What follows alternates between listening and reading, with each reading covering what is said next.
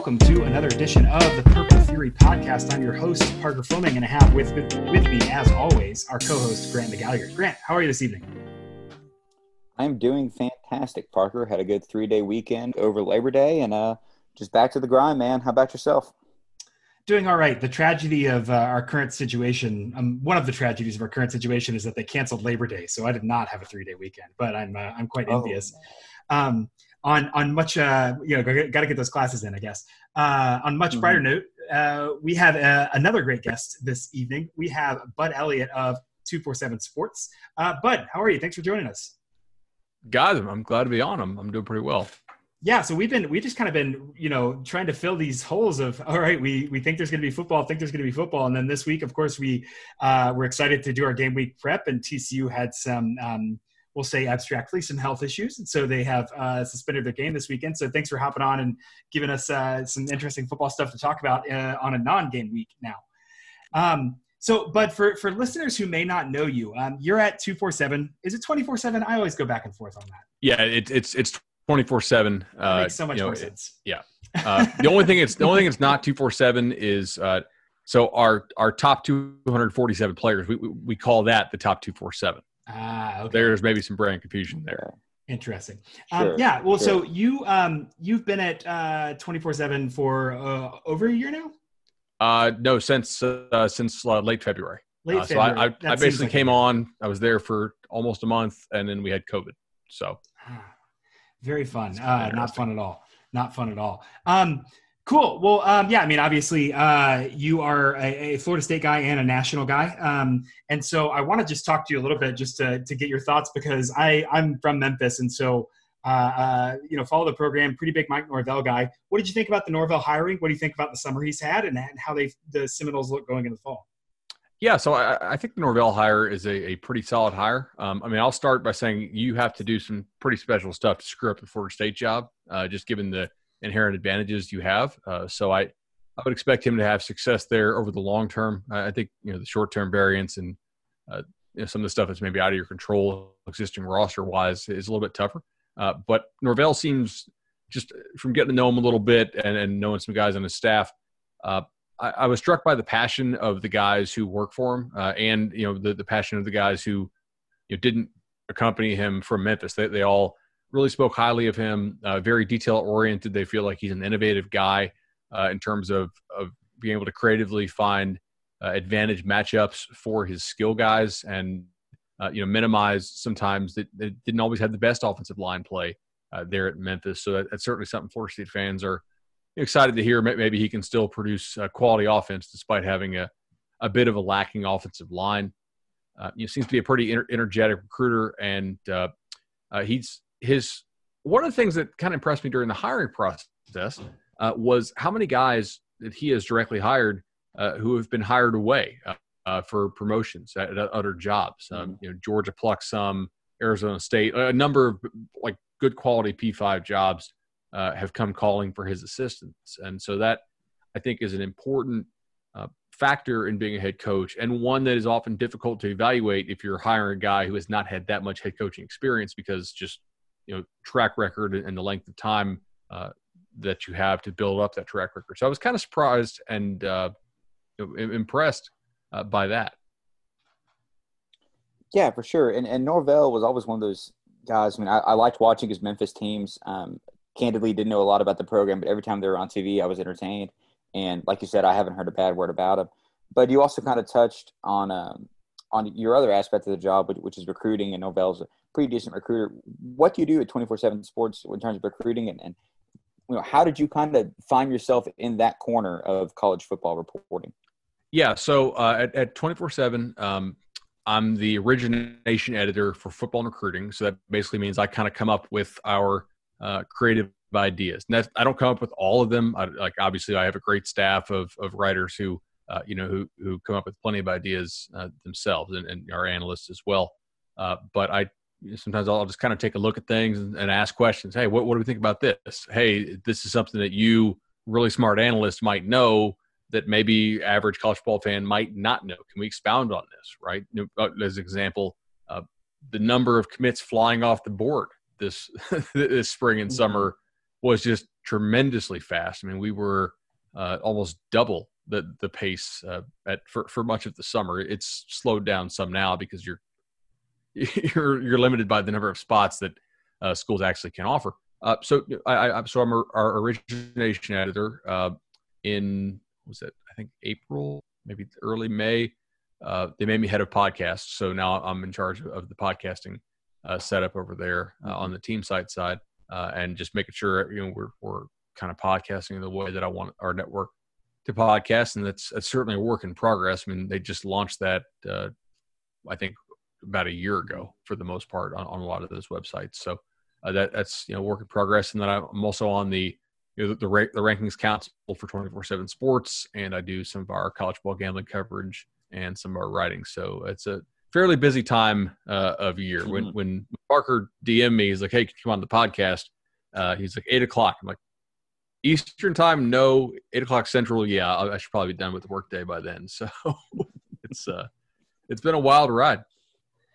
Yeah. Uh, well, one again, thanks for thanks for your time today, and two, uh, yeah, I mean, it's it's like nice to have all of this, but I understand it is it is definitely a, a, grind. I feel like the last like six months, what the heck was I doing for everything I'm trying to finish before the season officially starts right now? I sat at home for six months and did absolutely nothing. So, um, okay, let's uh let's get kind of specifics into um, rankings and ratings in in general. So I think actually, uh, Grant, I'm gonna I'm gonna just pitch that to you and let you uh, ask your questions. Well, but I, I know, uh, you know, having followed your work, SB Nation, for example, before you got, and now at 24 7, you, you talked a lot about how important blue chips are. And, and obviously, we cover TCU. We don't get blue chips very often. Um, and if they do, it's guys that are labeled unfairly or unfairly with character issues, all that stuff. But, but why is recruiting important is a dumb question. But how do you mark how well a program has recruited, and what do you see as sort of the um, the threshold for teams that can compete for a title uh, by, by looking at the recruiting uh, recruiting metrics? Yeah, so I I think this was about 2011. I, I, started doing this, maybe 2012. I'm trying to remember the first year of the blue chip ratio. Uh, but essentially, I, I wanted to kind of just come up with the nice heuristic to communicate with with the common fan that's not all that familiar with recruiting and just say okay like if you want to win a national title what what do you need and so what, what i mm-hmm. came up with was the blue chip ratio which is pretty simple thing you, over the previous four years so essentially the recruiting classes that will make up your current roster for the most part you need to sign more four and five stars than two and three stars okay like that it's not a perfect thing right? I do think it will be busted at some point, most likely by somebody, although I'm a little bit less convinced that it's going to get busted now that we're in the playoff era. And in order to actually win the title, you got to win two playoff games as opposed to kind of one, you know, BCS game. Uh, and it's it's not it's not a, a good thing to use if you're trying to predict individual games or even like season win totals. It's not really good for that. It is just a necessary but not sufficient condition to winning a title. Like you need to check this box if you want to go on to win it all. If your goal is just to win a conference title, I don't think you necessarily have to check the box depending on what conference you play in, of course. Uh, you know, if your goal is to make bowl games consistently or, you know, consistently win eight, nine games, I think you're extremely capable of doing so and finding uh, inefficiencies and, and inaccuracies within the recruiting rankings and exploiting those, right? Winning with development. But at the highest levels when you have staffs that are you know have 8 9 10 12 analysts and we're assuming that most of the teams that are going to be at the top are also developing their players really well the inputs matter a ton you have got to just mm-hmm. stack studs upon studs that you can you can survive the transfer market you can survive injuries you can survive variance and and you you know you need to produce that uh you know basically that that 22 plus your your, your backups who could survive the entire year and help you to win that title. Definitely, and um, and I think it almost uh, you know, like the uh, obviously there's some there's some uh, moving pieces in that because the type of recruit you get is largely correlated with coaching quality and infrastructure and historical success and all that. Um, and so without, you know, making causal statements, I think it's a good heuristic just to say, hey, these are teams that are probably going to be nationally competitive. Um, it, it helps you separate the, you know, the the Kansas State, hey, we're going to do really well and win 10 games one year, from the Alabama, we're going to win, you know, 10 games in our down year. uh, kind of programs. Um, and so I think with the college football playoff, it actually kind of cements it a little bit uh, more because that path for a random team to get in is all the more precarious just because there is some element of uh, arbitrary uh, arbitrary decision in in allowing who gets into the playoff uh, on top of whatever is objective there. So um, yeah, I, I, I, I'm really interested in it. My, my question always come back to is how are the recruiting rankings so dang good? Like you see these things about, you know, the number percentage of percentage of five stars and four stars who get drafted. And even though it's easy to pick out those random people and say, oh, but this five star busted on the aggregate, the ratings are incredible. How does that, how does it happen? So I, well, we, we, we do meet weekly, uh, like 52 meetings a year, basically. Well, we, we take off like two, three weeks, but there, there's about 50 meetings a year. Uh, they, they, they last you know, about two, three hours each week. You're breaking down film. People are assigned different guys to watch. Typically, you have you know two or three or four analysts watching an individual player. They'll be if you have a disagreement, that disagreement is, marked and then will be brought up for discussion on the call. Uh, a lot a lot of the feedback that you know we, we provide is cross referenced against feedback from trusted sources within the industry. I mean, you're like you're not publishing this because their coaches are not allowed to speak on the record about recruits, but certainly there's some give and take, right? Like they respect your opinion. They know that you were often at a camp that they're not allowed to go to due to NCAA rules, and they they want to know what you think about this kid or that kid, and you know, you, you scratch my back, I scratch yours. You also need information from them. Hey, why have you guys not offered this player who we just brought up in the meeting last week who we think you really like? And they're saying, oh, well, actually, because uh, we were told that he has like a 1.7 core GPA and is not going to qualify. Or, uh, well, uh, we like his film, but when he came to our campus, he actually took the liners of his shoes and rolled them up and put them into his socks so that he could be two inches taller and once we realized that he's actually five six and and not you know not five eight, right? uh, so there's a lot of uh, of, of cross checking that goes on both between analyst to analyst uh, and also between analysts and schools. Uh, it's especially important to do that before the school has the kid committed. So that's why we start early in the process because there's going to be some bias in favor of the players uh, that the school has committed to them because the coaches sometimes even have uh, bonuses in their contracts for for signing highly rated classes, which I don't think is maybe as common anymore. But at one time, you had a couple examples of that happening, which I thought was kind of you know wild. Before I worked for one of the uh, for one of the rating services, I I was surprised at how much work goes into this and how much consistent work goes into this. I mean, there's it's discussion every week. I don't. I, that's something we could probably do a better job of broadcasting. You know, um, and and I, I think maybe we will going forward kind of broadcast that more like hey we're watching this hey we're watching this hey we already discussed this kid all right but yeah like now that we have new film on this kid let's go back and compare it to this kid even though we don't have new film on this kid like let's compare the new film to what we what we said about the prior guy uh, that and then i also think uh, and i got to give a lot of credit to barton simmons about this because I, I used to, to throw ideas off him when i was still at sbn uh, I think you have to look back and, and sort of try to figure out why you miss on certain kids over time and why the rankings are becoming better uh, than they used to be. And so I, I, had identified a bunch of factors essentially uh, for you know why why two stars end up getting drafted. And there are certain categories that I feel like you just throw your hands up and you say, okay, can't project that, right? If we projected every kid to to grow six inches and gain 70 pounds, we would lose our jobs. That's just a statistical outlier. But there are certain categories where I feel like uh, we can do a better job as an industry and probably have in recent years compared to, to prior years. And so that's how you make them better, right? So one thing that I noticed and I had spoken with Barton about a couple times was kids who move a lot in high school have a greater chance of getting missed, especially if you move region to region. Because so I'm a Florida guy. I might have seen a guy in Florida. If he moves to Jersey and I don't text Brian Dohn, hey man, who's our, our you know, Northeast guy, if I don't text him, hey, look, dude, heads up, this kid, I heard he's moving up there to Jersey to live live with his grandma. Um, he was pretty good for me down here as a sophomore. You know, I'm not totally sold on him. Just keep an eye out. If you don't have that kind of communication, and I think it's got to be more than text. It's got to be within your database and your spreadsheet on your back end to be able to alert the guy that this new dude's coming into your region. You know, then you could miss on a kid. So, for instance, I always always use Josh Allen the the pass rusher for mm-hmm. Kentucky, right? Um, he plays basketball in Jersey as a freshman. He moves down to Alabama to live uh, with a family member. I don't think he plays basketball as a, or play, plays football as a sophomore. I think he's still basketball only at this point. He plays receiver as a junior in Alabama and and did okay, right? But not like crazy good numbers. Moves back to Jersey, plays defense, and the only reason Kentucky even found out about him is because a guy on Kentucky's staff, who was not even a coach, I think he was one of the analysts there at UK, uh, his brother was a high school coach in Jersey who faced Josh Allen and texted him, "Hey, I don't know who this kid is, but he tore our ass up." Mm-hmm. right? Like, but that's the kind of communication it takes. Hey, man, we have to like alert, alert, alert. This kid who had decent numbers in Bam as a junior is now in Jersey.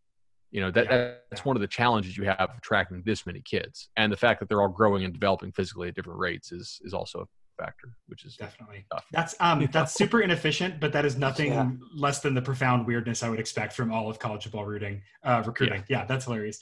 Um, I think I also had one more comment because I'm a huge nerd, but uh, you said statistical outlier. I think um, recruiting is a really great example of how like you know formal statistical analysis and general like gut feeling kind of often overlap. Just because you're like, hey, normal distribution. I expect people to be mostly centered around this mean. I'm not going to predict someone to be super crazy to one side or the other. And so uh, I think that's that's one of the reasons the uh, ratings are, are good as well is just because there's such a good idea of like, hey, I'm not going to project a kid to do something that no other kid has done, no matter how excited I am.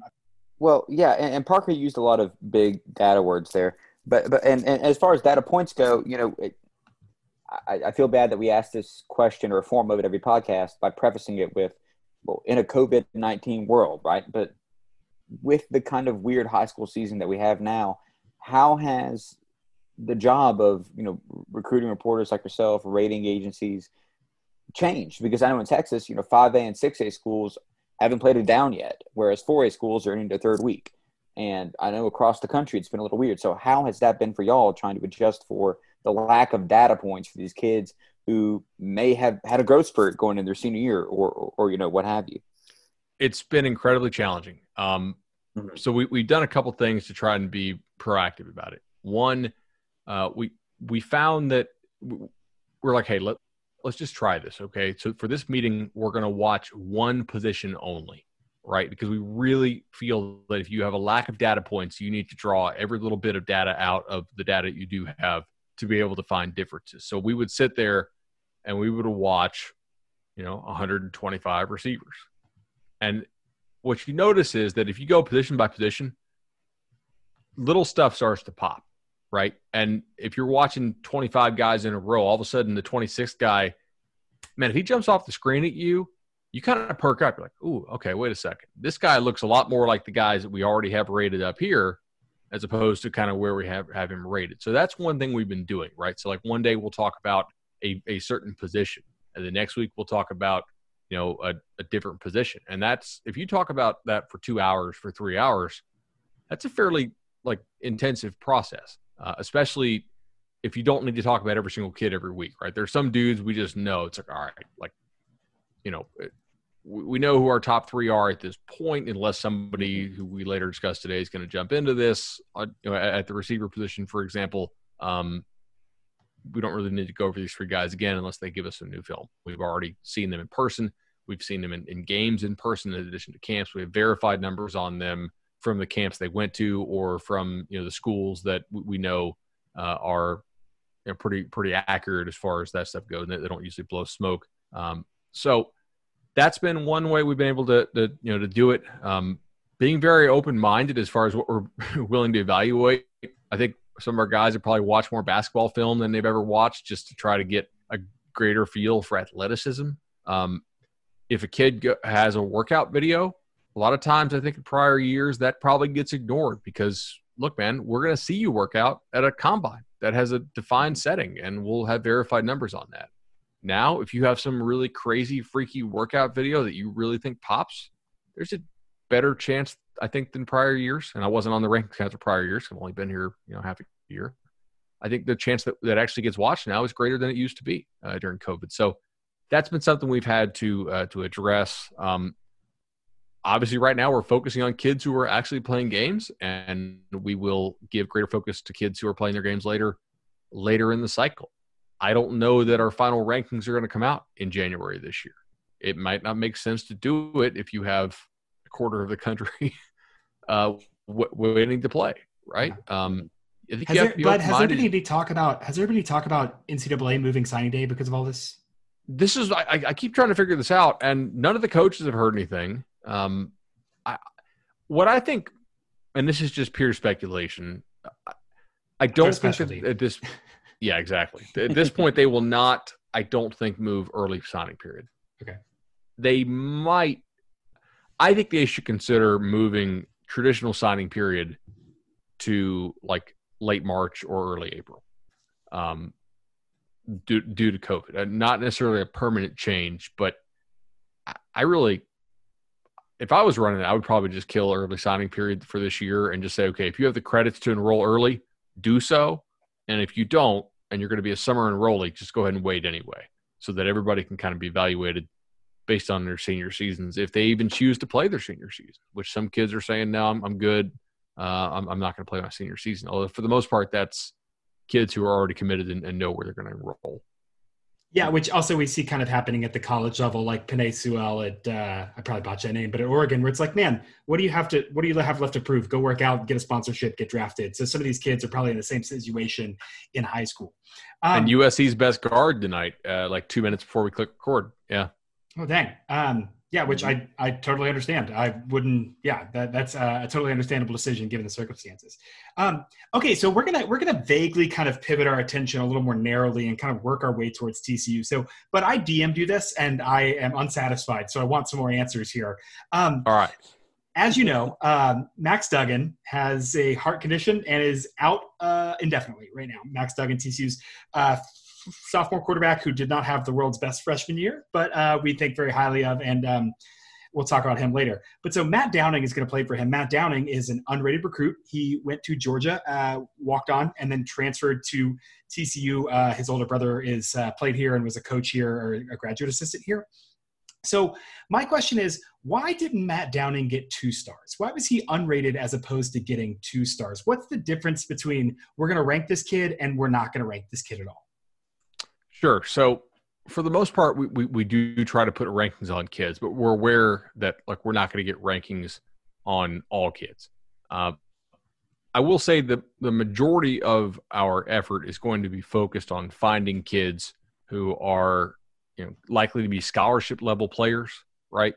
At, at, at the FBS level or like really good FCS level players. Um, but as far as the between two stars and unrated, there's I think there's two elements to this. Number one, a lot of it is probably like, did we see you in person?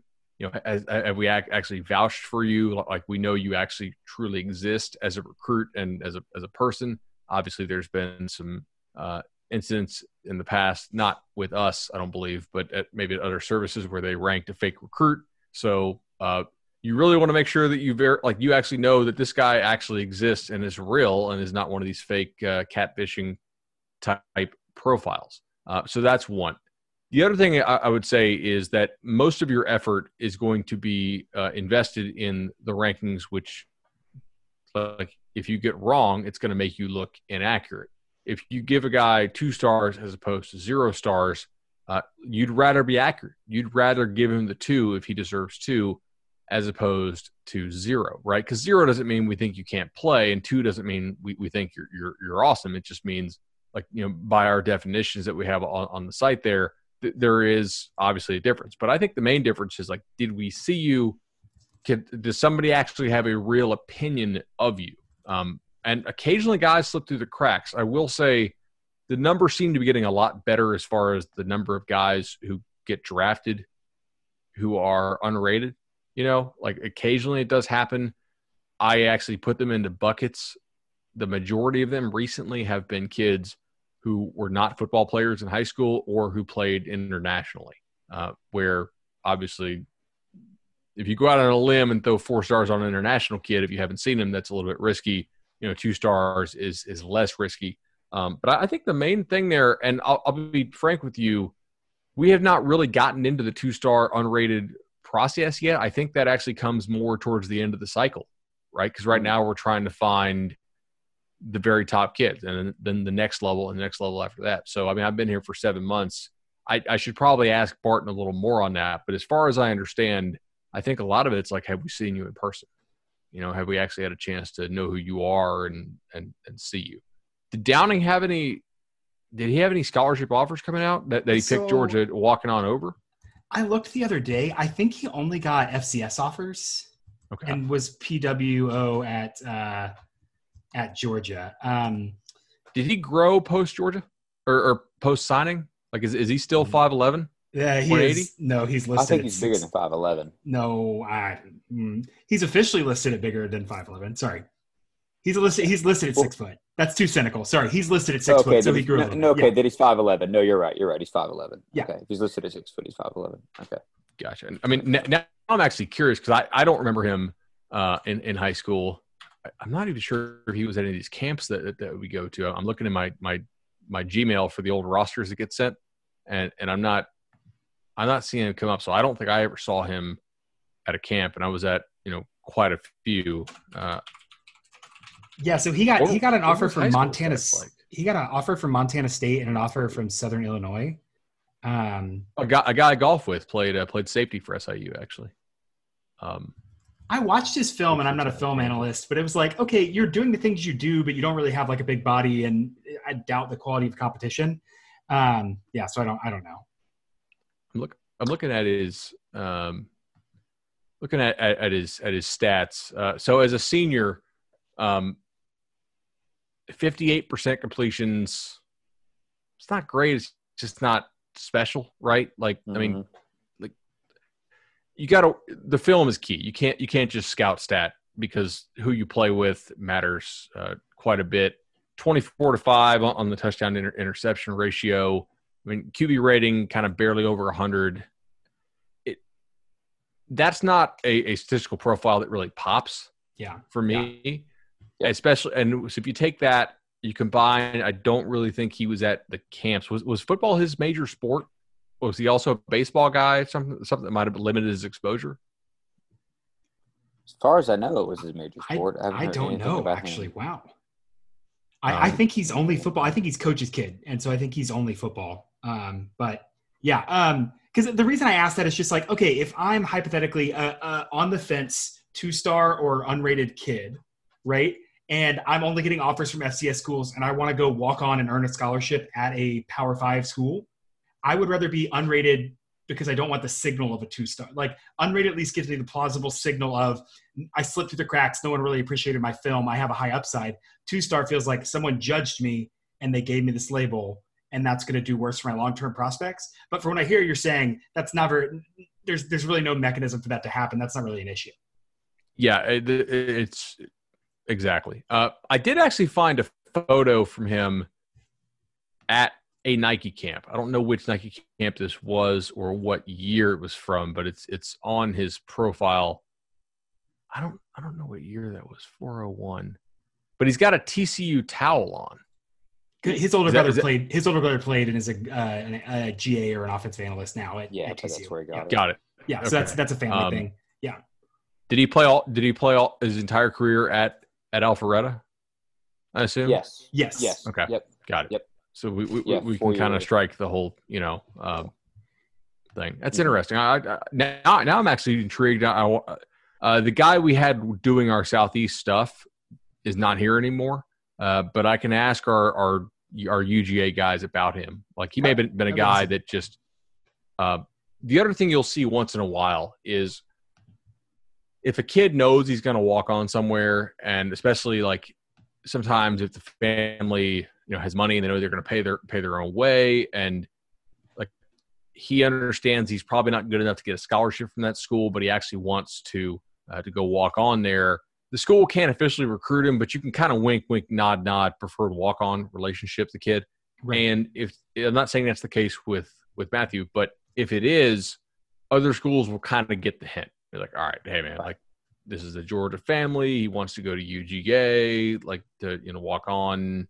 Um, and if he kind of gives that that that hint early enough, then you know, like maybe Right. they don't recruit him quite as much. Right. Well, there is one quarterback that, that was a good recruit coming out of high school that, that wound up at TCU. And while he may not be playing this week, but it is time to play our favorite game. Mr. Elliott, would you like to say something nice about Max Duggan? I would, man. He's. I was a big fan. Um, I I got to see him in lead automatically the best eleven. answer. Great. Yeah, I Mhm, mhm. I got to see him in Elite Eleven uh, uh, on, on you know with, with a, a decent field around him. Not it wasn't the best field out, out of you know all of the years we've ever had.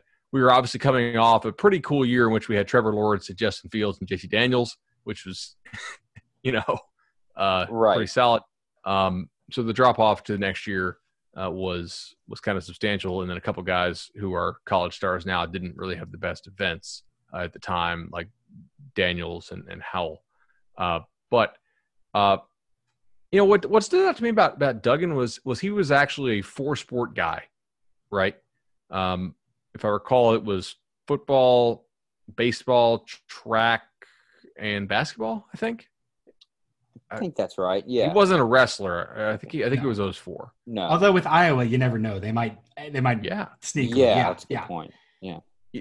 you know, so we we see two sport guys and we occasionally see three sport guys. I don't usually see four sport guys. Um, the other four sport guy that I really remember is a dude named uh, Shocky Jacques Louis, who's a receiver for Pitt. He also is their kick returner. He was a, a left fielder, a point guard, and also ran the hurdles.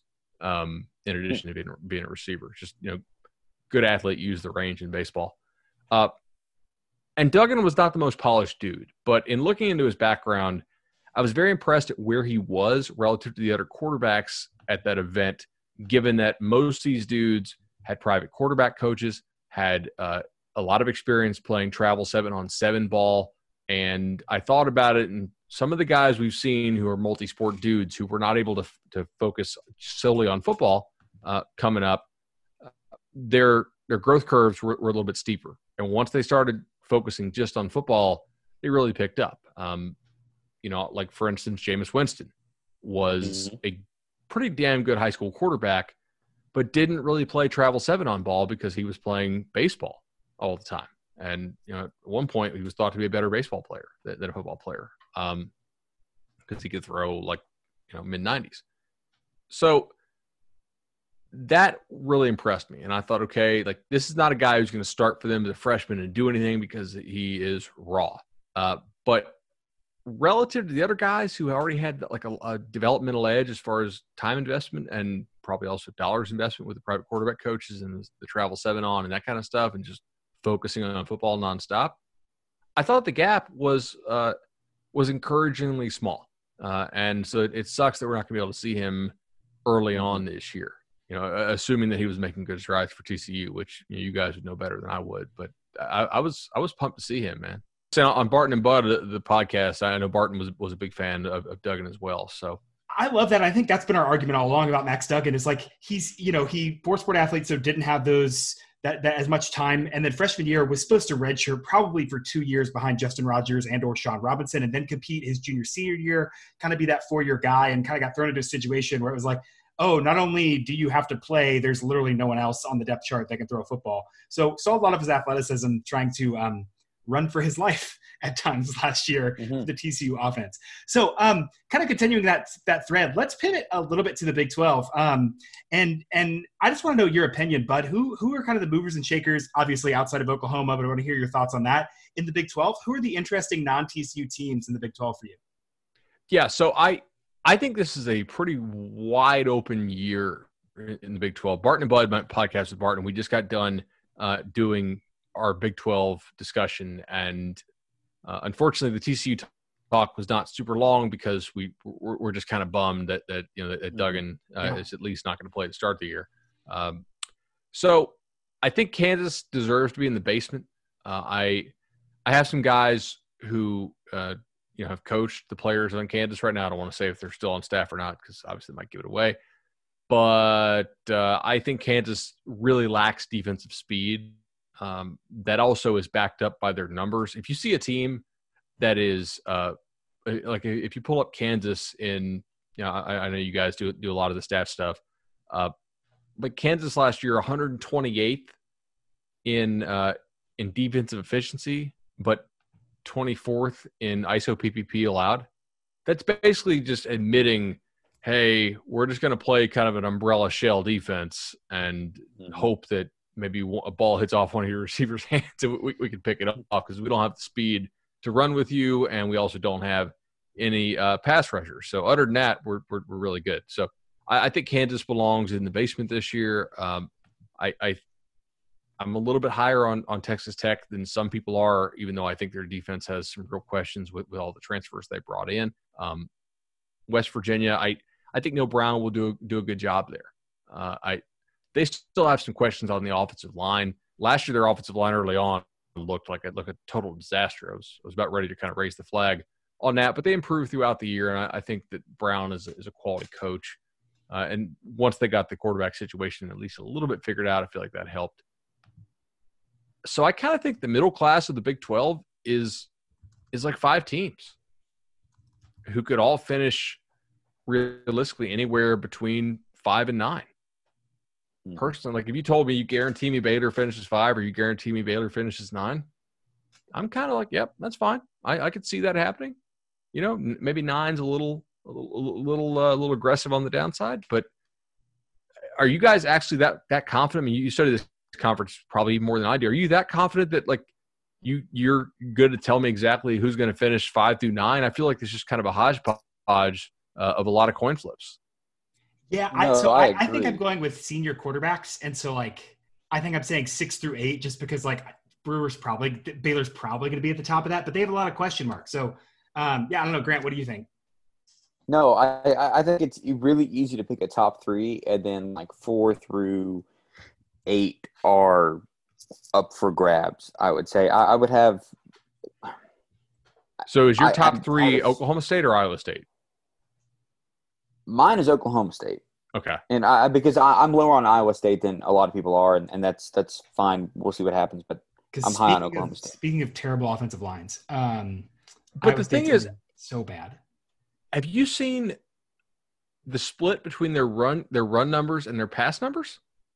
I have. I well, but but so but none of those. Uh, this is the question. I don't. I'm. Uh, I was shocked. those all account for like Purdy scrambling, so that's not like really. That's fair.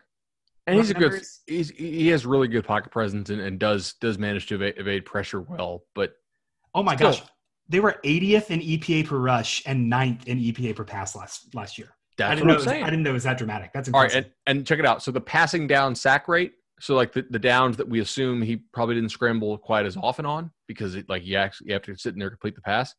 They were third in passing down sack rate allowed nationally, uh, but 103rd in stuff rate allowed against the run. Woof. Like third versus 103rd is, is almost like typo range. You you, you want to Yeah, investigate that. That's got to be that's got to be some weird scheme thing or something like yeah, that's got to be some low hanging fruit they were able to like find on film and, and correct over the offseason or something. yeah. Uh, just 'cause Um, that's so dramatic. That, that that's that's pretty cool. We, we actually uh, we had one with Georgia Tech tonight. This is way off way off the rails, but Go uh, for it. where's don't this at? know. Yeah, so Georgia Tech. Uh, I've never seen this. I don't think I've ever seen anything close to this. Sack rate allowed on standard downs, tenth nationally, two point four percent. Sack rate allowed on passing downs, one hundred twenty fifth nationally. Oh my gosh. Oh no. Is actually I think explainable, right? It's Yeah. Yeah. if team if teams had to respect any sort like like type of threat of the run from a former triple option team, they were able to kind of you know buy some time to throw the ball. Once you got to basically you know third and six, they didn't have to care about the run fake, and these guys couldn't pass Mhm. block worth a lick. Uh, and their quarterback threw for forty four percent last year, so not great. Uh, Not not what you want. Fifteen percent sack rate allowed on passing down. Gosh. That's That's just terrible. Yeah, gosh. Oh man. Fifteen percent. fifteen point four. Yeah. So uh, Uh, so I One went out of every eight times. Golly. I went and charted this again, and I should have done the rate. I can look it up, but I, I went and charted because TCU's uh, tackle Lucas, Lucas Niang got hurt, and the Texas game was his last game. And before he went out, TCU was averaging like 11 quarterback hits per game, and after he went out, they're averaging like 22 in the last half of the season. That it just dramatically like I did a little graph. I think I put it on Twitter. It was like okay, flatline, whatever, and then just completely like took off. that's like Um, Deondre Francois style. Yeah, yeah, just like Mhm, you're just you're running for your life at that point. Sorry, uh, sorry, quarterback. Um, okay, so that that got a little statsy, and that's a great segue to I think our, our final question before we do a couple from uh, Twitter. So, um, Bud, I really love your um, your kind of post game recaps where you say here's what happened in every game, um, and you focus on a couple key metrics. So I'm just going to do that broadly and say like, what metrics are you looking at in the box score? Why do you think they're important? How um, how predictive do you think they are in tell in terms of telling you you know who to look at next week as a potential upset or a potential um, bust against the spread? Yeah, so I, I, do a thing called Every Game Reviewed. This year, we're actually going to do it by conference too. So I'm, I'm going to link them each, and so we'll have an Every Game Review, Big 12, ACC, SEC, and then G5 because uh, there's not enough tr- like you know web traffic interest to do you know AAC and uh, and Sunbelt you know breakouts. Yeah. Uh, so, I mean, look, just working with, with with Bill C for over a decade at SB Nation, um, I'm kind of just programmed to look at the five factors in, in my head Mhm. as I'm scanning a box score, and I'm doing it pretty quickly. And um, one thing that that I feel like oftentimes tells the story much better than the final score is like by what percentage did you beat your opponent in terms of yards per play. Um, so I'll look at that. I will look at turnovers, obviously. Um, that's an example. So let, let, let's go ahead and take UAB against Central Arkansas last week. UAB actually outgained them uh, on a per play basis before garbage time, which is another factor. I, want to you know really just focus on what happens pre garbage time, and I think Bill's definition of that is is pretty liberal, right? So like the games go a long time before we officially get into garbage time, so you're getting a large sample uh, in there. But uh, I think UCA had under three yards of play against that UAB defense before garbage time. Uh, they were the beneficiary of some uh, some flukish and then some just excellent you know turnover forcing uh, by you know by their own defense. Uh, and I think was it a special teams turnover that UAB might have had, I think. But in any case, they had touchdown drives pre garbage time. UCA did of zero, four, and fifteen yards. That is not repeatable skill. Their other drives were complete nonsense, and it Mhm. showed up the fact that they had 2.9 yards per play, you know, pre pre GT. Uh, so that is something that, that, that I'll look at and they'll say, wait, I, I like to highlight games that are misleading scores or especially misleading finals. Uh, is, is something you know pretty interesting to me. I also like to take it and compare the stats to my eyeballs. So in watching SMU and Texas State, I thought Texas State quarterbacks at uh, Dinwiddie or what, wherever the heck that kid's No, name it's is. uh Mac. Uh, it's Mac something. Um, hold on one sec. I think it's Mac something. so I'll, I'll I'll I'll vamp while, while you while you look this up. Yeah, yeah, yeah, yeah, yeah. he was ex- he was kind of It's, uh, exciting in that game, and I I I was like okay, but then I looked at his numbers and like he really wasn't very effective. He was just like exciting to watch, but I, so I thought that thought that was important to note in the game notes um, that that I do there. So again, you know, yards Brady- per play. Sorry, go ahead. no Brady McBride. Was the guy's Brady name. McBride. I'm gonna give him some shout. Yep. There we go. Yep. Um, w- one thing that, that I, I I'll, I'll give Parker credit for this because he, he's pointed this out. Uh, I, I do like to look at what percentage of your yards came on like one play, two play, three plays like that because mean that can be a like explosive plays matter, but are they super repeatable? Uh, I I do think that teams have an ability to repeat explosive plays. I don't think they have the ability, and Parker's shown this. I'm pretty sure to repeat the magnitude of those, those explosive plays. Like certain guys are better at scheming open big plays. I don't know that they're better at scheming open 70 yarders, you know, compared to just, you know, 25 yarders. Um, Yeah, one, one would imagine if you could run the 70 yard play at will, you would do that. Um, yeah, well, and, and like that's a great point too, just because I mean, there's only so many yards you can get on a certain play, so like there's an inherent limit on your big play. So yeah, I love that kind of. I, I I've called it like a trimmed mean or something like value yards, or even looked at a Gini coefficient like the inequality. But yeah, I love that one too. Uh, mostly because it's the Chuba Hubbard one, where I'm like, Chuba Hubbard didn't own TCU. There were two plays that went bad, and the rest of it he did terrible. Exactly. Um, and that's one of my challenges is keeping this simple enough for an audience that is oftentimes largely Facebook driven, right? And so, like, I try to keep the terms as simple as possible. So I'll write things like, you know, the final score was this. However, uh, you know, UAB on a per play basis outgained them by 45%. Uh, and Central Arkansas was very lucky in having three short fields that were turnover, uh, you know, resulting blah blah blah. Uh, I, I, do try to mix a little bit of non-stats in there too. Um, for instance, I, I noted that uh, Memphis outplayed Ar- Arkansas State pretty well in, in the box score. Uh, however, Arkansas State was able to scheme guys open consistently and had several key drops on would-be explosive plays. I think they had three drops mm-hmm. actually on explosive plays, or, or, plays where I thought the guy was pretty open. So if you catch two of those, the box score does look a little bit different. And then that that one kid almost made that incredible catch for for Arkansas State in the end zone, uh, but uh, but failed to come down with it.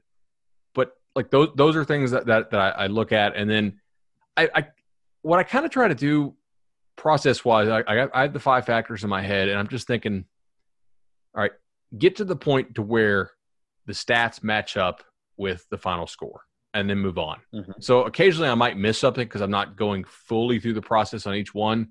But if you're trying to look at and write about, you know, 50 games in a weekend, you, you may do it. So sometimes I'm just like, hey, the final this is a blowout. Let's let's just present the pre garbage time numbers and let's move on. Like this yeah. is just total domination. Right. Right. Well, and, and kind of on that note too, it, transitioning a bit to Twitter questions is there anything you're doing different? Uh, this is from Nate Manzo at CFP Nate. Are you going to change your approach with Vegas due to the crazy nature of this season, or have you yes. tried to work anything in with?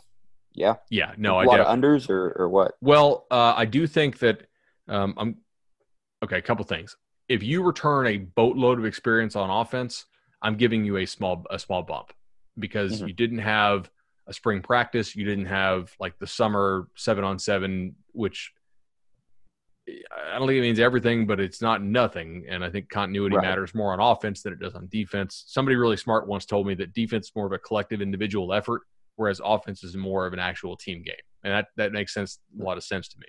Uh, so I'm, I'm valuing offensive returning production maybe more than I would. A good example that uh, I would give you is I think North Carolina is a team that I would normally fade because I'm not actually convinced they were that good last year.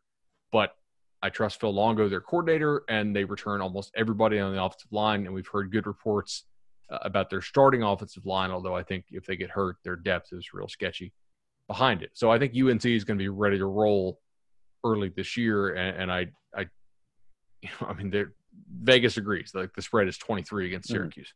Uh, also, the, fact I have to point out that Sam Howell basically lived in Mack Brown's basement this entire offseason. So uh, I think they're definitely going to be good this year and uh, yeah. Sam's dad. Uh, oh, what's Sam's dad's first name? I, I forgot, but uh, he's a successful high school coach in North Carolina. So, like, if UNC's mm-hmm. staff sends over, "Hey, can you guys work on this, this, and this?" If Sam doesn't get it the first time, like the dad probably also gets it and can, you know, can can help him uh, with that stuff. Uh, other stuff I'm doing. Normally, I think it it makes a lot of sense if you are a player who is not betting like five figures on a game to bet early in the season and early, especially in the week, right? And really mm-hmm. like achieve that line value. We would consistently get two, three, four points of line move value per game, and sometimes across key numbers too on, on our Sunday betting show that we did last year. This year, I don't know if I want to do that as much because there's a lot of variance and, and like who's going to come down with COVID stuff. I, I I'm I have a position on UAB and I had a little mini heart attack today because UAB announced they had some guys who are going to be held out due to COVID. And I was like, oh, damn it. Like, am, am I just dead in the water here? And they said, oh, it's no starters. Like, well, okay. Let, let's, let's let it ride. Uh, so more in-game wagering. I think that uh, you can actually marry your eyes with the stats more this year on in-game wagering, uh, second half wagering. If you're actually taking the time to watch the game, you can kind of say, okay, this matches up, or ooh, man, like this looks really weird. I need to reconsider this like Navy the other night. I, I, I took a position on Navy under 21 team total in live wagering uh, after the first two drives, and that was simply mm-hmm. because mm-hmm. it looked like Navy had not practiced at all. Like they didn't they didn't look crisp, which is very weird for a service academy option team, and they were just getting their ass kicked up front physically. I was like, okay, this this is going to be problematic. And now that B, now that BYU knows it can run, it's going to try and you know basically run the football, mm-hmm. which will run the clock and uh, limited possessions. Now, ultimately, BYU hit so many explosive runs that the the, the game went over, but Navy's team total uh, in live stayed under. And the final thing I, I will say I'm doing this year, is I am playing a lot more alternate lines at plus odds.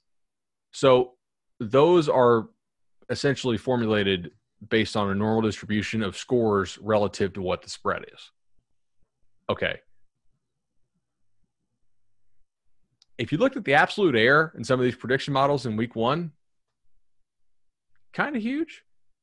Mm-hmm. And I think Vegas was within the was within a touchdown to the spread either way in only 30% of games over the weekend and only uh, within a touchdown of the over under uh, within two of nine over the weekend. So wow. they didn't have a handle on these games at all. And that's like, I've, this is something I've, I've tracked. That's not normal. They usually like are within a mm-hmm. touchdown either way, a lot more, like, you know, considerably more than that. Uh, in fact, there are normally very few games in, in which they're like three scores off. And this weekend we had, we had quite a few.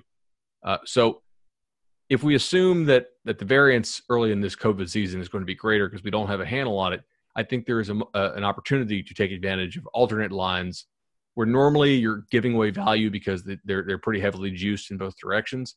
In this circumstance, I will kind of be willing to allow for some of that uh, in order for for the larger payoff because I feel like the chance they hit is greater than what the the normal range implies you know, if you played both Navy minus a touchdown and BYU minus a touchdown for like, you know, four to one, mm-hmm. you know, that just an, just an example there.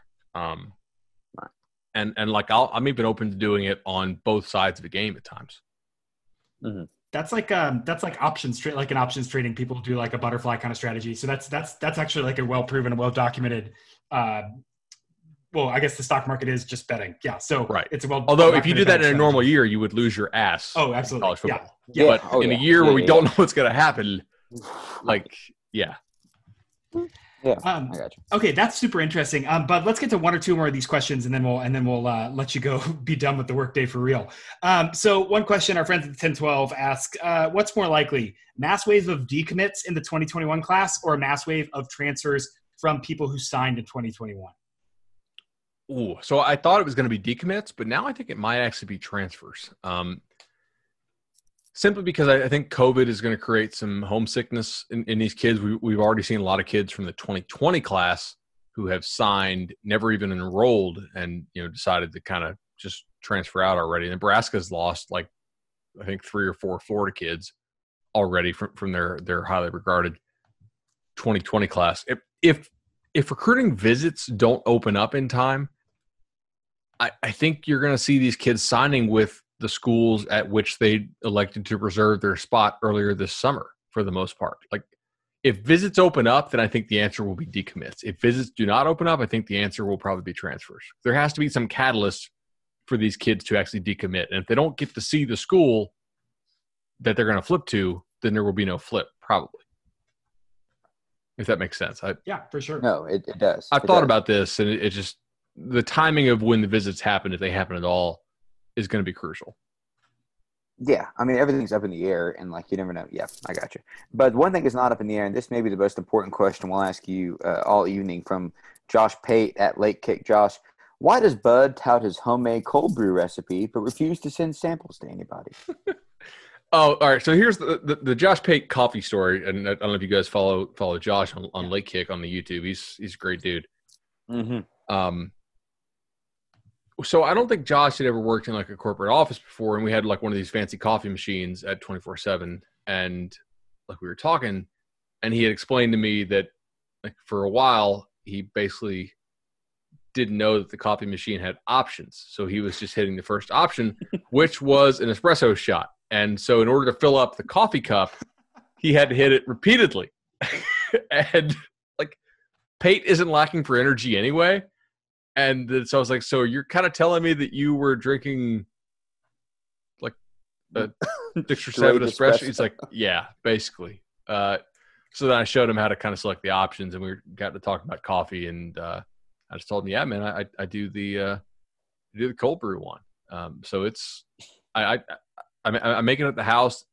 I don't even know what the measurements are anymore on it. I just know like exactly on, the grinder, kind of eyeball where I fill it to, um, and then and then I it, it is a, a coarse grind, right? uh, and then mm-hmm. so I, I, do that. I use the uh, is it the Filtron? I think the the, the it's like a, a black two level one. Yeah. Um, and I actually add a different element to it. Uh, I, I, used to work in a restaurant, so I you, know, you see those big coffee filters, the, like the white ones that uh, mm-hmm. they use for like the commercial things. I just get one of those on Amazon, and so I, I place that under uh, under the grinds, so it actually takes out all, all, like like the gunk as far as you know in, in, the bottom of your cold brew, which makes more of it drinkable, and then the cleanup is super easy. So I don't you know, uh, so I just do that. But mm-hmm. uh, I so you're how, not drinking I, how do I say cold espresso?